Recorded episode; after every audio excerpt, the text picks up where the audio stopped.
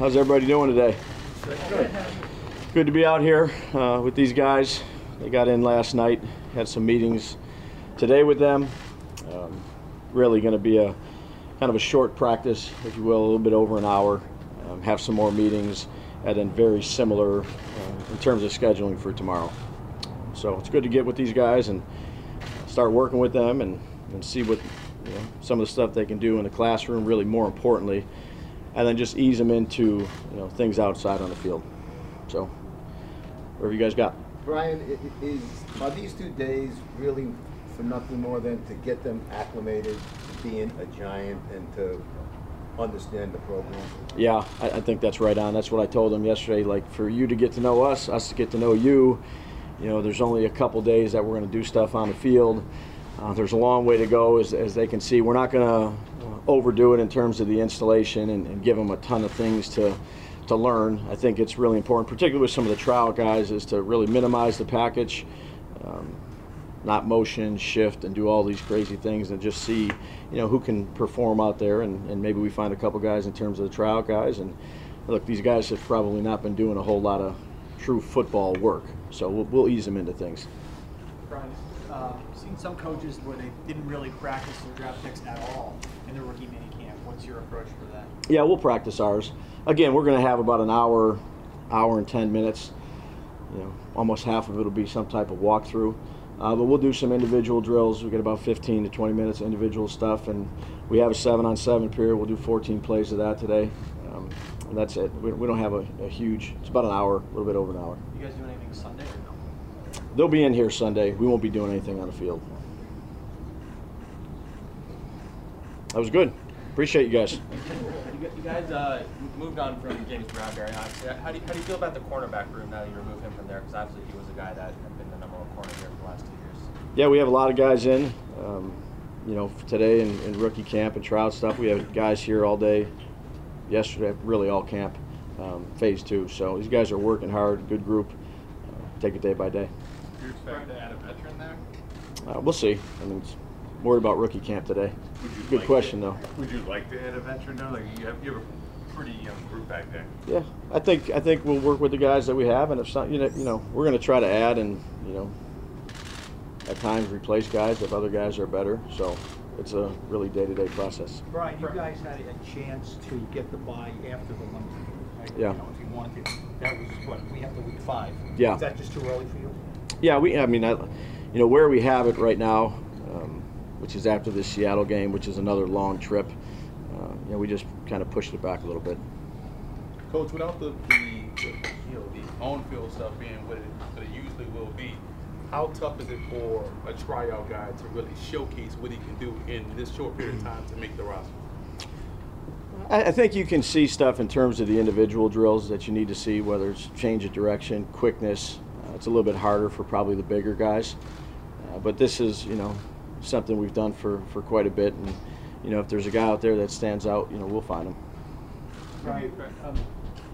What have you seen from Aaron Robinson watching tape of him, and do you think he could play outside cornerback on a consistent basis? Yeah, he's done all I can go by with what we've done out here this past month, which is no pads and things like that. But Aaron's been really doing a really good job picking up the system, does a good job in the drills. Excited to work with him.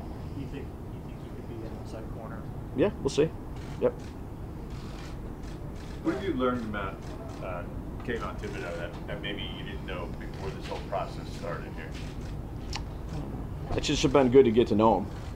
I think you have so many different meetings. You meet at the combine, and then he comes up here. You meet with him. He's a good young man. He's got a lot of energy. Even out there, we had a walk through a little while ago. He brings a little bit of juice and good sense of humor. I appreciate him. What was it was said to be a pretty deep, middle-of-the-round tight end class. What was it about Bellinger that made him your guy? What, in the scouting process, what did you like about him off-field, on-field? Yeah, I think he has good size. He had good speed. He had good hands. Did some good things at the line of scrimmage. Thought he had some tools to work with, and obviously liked him when we selected him there. Done a good job here for the short time I've been around him. Good kid. Good young man, sorry. Brian, what have you learned about Daniel Jones as a leader over the last couple of months? he's been great to work with. He's picking things up well. I think the guys really respect him. One, because he is picking it up well. Does a good job in the huddle, does a good job in the classroom. Just a guy that wants to be really good and is trying everything he can do to be the best he can. What do you see as the biggest learning curve when it comes from college to the pros in the classroom? It's a good question. There's a lot. Just having that one year in college, you don't have as much time, you know, in meeting rooms, so obviously you install a lot less. And then, you know, we went through a couple cadences today just on the offensive side, and they're used to the claps. There's not many cadences. We put in three. We cut it back down to two because it took a little while just to get these two cadences. That's just the start of it. Formations, how you signal into the sideline. There's so many different things. You know, it's just a different way. You know, there's so much fast pace in college where you're getting signals on the sideline, or you know using boards versus huddle and longer play calls and things like that.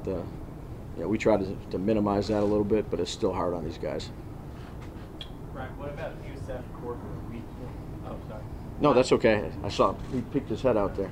I was saying last time we talked to you, you hadn't signed the UFAs yet. Mm-hmm. What about Corker? It seemed like he was kind of a guy people thought was going to get drafted fifth, sixth round, and somehow you got UFA. Yeah, I think that happens every year, you know, where there's, this guy should have got drafted in the 4th or 7th or 6th. He's a free agent, or this guy should have been a 7th, and he was a second-round pick. And everybody, I mean, we'll see. I mean, he's a good kid. I think he's got a good skill set. Put him back there and see how he does. Take a couple more if you got him. The fullback position's obviously been kind of pushed aside a lot in the league, but you're one of the guys that really still appreciates it. Why do you care about the fullback position so much, and why is it so important to your offense? Yeah, we have a few guys out here to take a look at relative to that. Again, I think it's just another tool in your offense to see how teams are going to play you, whether they want to stay in, you know, a sub-personnel package, a base personnel package. Does it simplify them? Does it complicate them? I think it's just to have many different personnels offensively to put stress on the defense. If those people are good enough to put out there, I think that is important. Brian, since we last talked to you, Darius Tony showed up for at least some of your guys' voluntary workouts. No, he showed up for all of them. Oh, he's been at all of them. Yeah, since you last talked to him. Sorry. So thanks for clarifying that. So, yeah, that's okay. He was able to get his playbook right, so how good has it been to see him, get him incorporated, and what have you learned about him in person? Well, I told you I had a really good conversation with KT before. I really like him. He's smart. Again, you're not really, you're doing things, a lot of them on air and stuff like that, but you can tell he's got instinctive football. I mean, look, he was a really good quarterback down in Alabama. He's been a pleasure to be around. Good teammate, smart. Yeah, it's been great. There's a lot of things physically that kind of derailed his season last year.